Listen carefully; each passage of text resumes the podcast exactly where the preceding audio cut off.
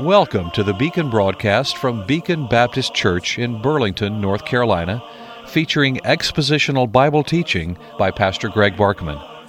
If you'd like to correspond with the Beacon broadcast, or if you wish to support this radio ministry, write to The Beacon Broadcast, Post Office Box 159, Alamance, North Carolina 27201, or find us on the web at beaconbaptist.com.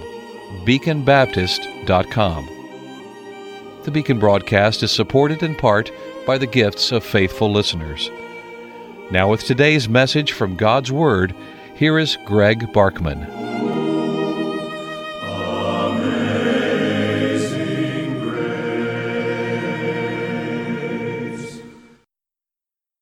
Well, today on the Beacon broadcast, we return to our exposition in 2 Corinthians, a study that we have been pursuing for quite a while and had come down to the middle of the last chapter until we, well, we stepped aside for a few broadcasts to deal with the wonderful incarnation of Jesus Christ at the time of year when that is most commonly remembered. And then we took a few broadcasts this week to talk about Mary's devotion to Jesus Christ and doing what she could when she poured that alabaster perfume, that, that alabaster flask of perfume over the head of Jesus at incredible monetary cost to her. But she did what she could, and that's the point, and that's what we all need to be challenged for. We've got a new year by the grace of God. God has brought us safely through last year, has deposited us upon the threshold of a new year, and we need, like Mary, to do what we can. Whatever God has enabled us to do, let's get busy doing it for the Lord. We don't know how many days, how many weeks, how many months, how many years we may have. The Lord may come before I finish this broadcast today. But until he comes, let us be faithful doing what we can. But now we return to 2 Corinthians chapter 13, and we will finish out this chapter and this book in a short while as we move along in our study of God's Word.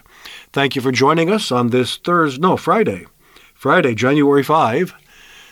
Thank you for your consideration of our financial needs in order to keep teaching God's Word on this station. The last section of the last chapter of Paul's last epistle to the Corinthians. Not the last epistle he wrote altogether, but the last one that he wrote to the Corinthians, at least as far as we have any record of that. And he was writing that church to the city of Corinth, well, to a church in the city of Corinth, which was in southern Greece. It was west of Athens. And it was a significant city in his day. And if you ever take the time to track the missionary travels of the Apostle Paul, you will soon discover that he nearly always focused upon significant cities, cities of, of significant size and cities of significant influence. He had a strategy. It wasn't happenstance. You say, well, did he value the souls of people in the big significant cities more than the souls of those in the out of the way places in the farms and in the villages? No, no, that wasn't it at all. But he had a strategy, and he realized that if he could plant strong churches in each of these metropolitan centers where people were constantly coming and going, traveling there, coming to do their shopping, coming to take care of official business and so forth, if he could plant vibrant, healthy, witnessing churches in these population centers that from those centers the gospel could go out into the smaller towns, the villages, the highways, the rural areas. They could take care of that if he would strategically plant churches in the major cities of the Roman Empire. And that's exactly what he did. And Corinth was one of those cities, And God's grace enabled him to plant a significant church in a significant city. Planted by the Apostle Paul and the team that was working with him on his second missionary journey. A church that took him 18 months to get established. Only one other church, namely the Ephesian church, received more of Paul's concentrated effort than the church at Corinth. Most of the churches were planted in less time than 18 months, at least planted to the to the uh, place where he could leave others behind to continue on the work, but he would travel on to other places to do it all over again. He had a plan, he had a strategy, and he wanted to plant churches in major cities. But in Corinth, it took him 18 months to get that accomplished, and he was discouraged at the beginning, you may remember. And when he was wondering whether he should just call it a day, call it quits in the city of Corinth, and move on to someplace else, like evidently he did in the city of Athens, leaving behind not enough people to really establish a church. And apparently he didn't see any prospect of doing that, and so he moved on from Athens. That's an unusual situation because Paul didn't go many places where he tried to plant a church and did not do so successfully. But that happened in the city of Athens. But from there he went to Corinth, and at the beginning, apparently, it seemed like he was also going to suffer disappointment until the Lord spoke to him in a vision one night and said, Keep on teaching, Paul. I have many people in this city. Paul hadn't seen them yet. Paul didn't know them yet. Paul had been trying to reach them unsuccessfully up until this time. From Paul's vantage point, they didn't appear to be Christ people, but from Christ's standpoint, they were. I have much people. They're, they are my people. They just haven't come to faith in Christ yet. They are my people. Not all of them, most of them haven't even heard the gospel yet, but they are my people, and it is my purpose that you stay there and keep preaching the gospel. And as I as you preach the gospel, the Holy Spirit is going to bring to Christ his people. And so Paul stayed there for 18 months and saw that church established and wrote two epistles that are preserved in the New Testament, plus at least one other referred to, and possibly two others that, for reasons we do not know, the Holy Spirit did not include in the New Testament.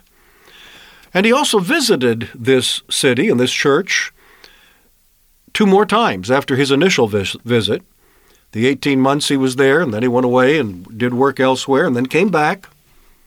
You'll notice that pattern with most of his churches. He established the churches, he left local leadership, qualified leadership, people who were members of the church and who lived in that city, he left them behind as elders to carry on the ministry, and he went elsewhere as an evangelist apostle to plant churches in other places, but after a while he would come back, check on them, encourage them, preach them, preach to them, teach them, help them to get on a little bit further in their development. He wanted to see them continue on strong, and so he visited Corinth at least three times. In this epistle that we've been studying, 2 Corinthians, he tells them in advance of his third visit. He's coming, and this epistle will prepare the way for his coming. But all this to say, Corinth received unusual attention from Paul and labor by Paul more than most other places. And even at that, they, there were some disappointments after all of this attention and labor by an apostle of Jesus Christ, incredibly gifted, by Christ, incredibly empowered by the Holy Spirit of God to accomplish what almost nobody else has been able to accomplish. Paul really was an apostle that was was empowered by the Holy Spirit of God. When he preached the gospel, usually many people were saved, truly saved. We're not just talking about professions of faith. We're not just talking about enlisting decisions. We're not just talking about signing a card, walking an aisle, going to an inquiry room, praying a prayer, raising a hand. We're talking about people who were genuinely converted. And Paul experienced that every place he went in, in an unusual outpouring of the power of the Holy Spirit. God was using him. God had called him. God had prepared him. God equipped him. God saved him. God turned him around. God caused him to leave his former Jewish religion, though I don't know that he really looked at it as leaving it. He looked at it as, as finally coming into a proper understanding of it. He had been blind before. He didn't think that Jesus was the Christ. He opposed Christ. He or Jesus. He he was looking for another Christ, another Messiah. He didn't think God had sent his Messiah yet. And he was determined to stamp out these followers of Jesus who thought that Jesus was the Christ when Paul was convinced that he wasn't, and was so convinced that he was willing to put people to death to stop this movement until Jesus stopped him on the Damascus Road, removed the blinders from his eyes, made him realize that Jesus is, in fact, the Christ promised by God, and he's more than a human Messiah.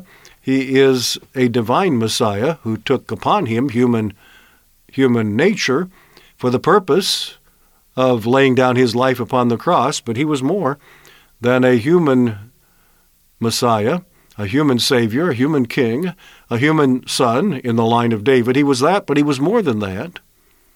He was God Himself who came in the flesh to accomplish the redemption that only a divine Savior could accomplish. And when Paul realized all that and realized how wrong he had been, how foolish he had been, how sinful he had been in opposing the Christ of God, he was utterly ashamed, but he became just as zealous for Christ as before he had been zealous against Christ.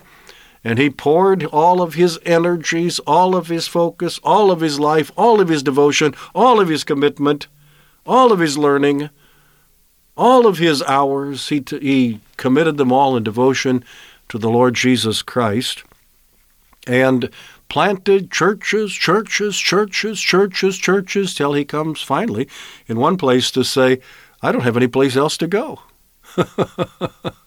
it's done. Who can say that?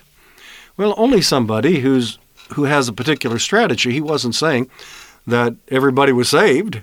He wasn't saying there aren't any more, more lost people in the Roman Empire. That would be would be totally foolish for him to make a claim like that, and he never would because he of all people knew that wasn't true. But he could say, I have completed the plan that I started out to fulfill 20 some years ago, and incredibly, by the grace of God, by the power of God, by the Spirit of God working within me, I did it. I planted churches in all the places that I wanted to see churches planted. I don't have any place else to go. In this plan, and Corinth was part of that, but they were a more challenging city than most. And they received an awful lot of attention by Paul and much more labor and activity from Paul. And why? Well, because they had so many problems and they needed that extra attention. That's one reason. But because Paul deeply loved them and would not give them up. And so we will learn more about it on the broadcast tomorrow. Please join me then. Until then, this is Greg Barkman, Bible teacher on the Beacon broadcast, saying good day. May God give you his eternal peace.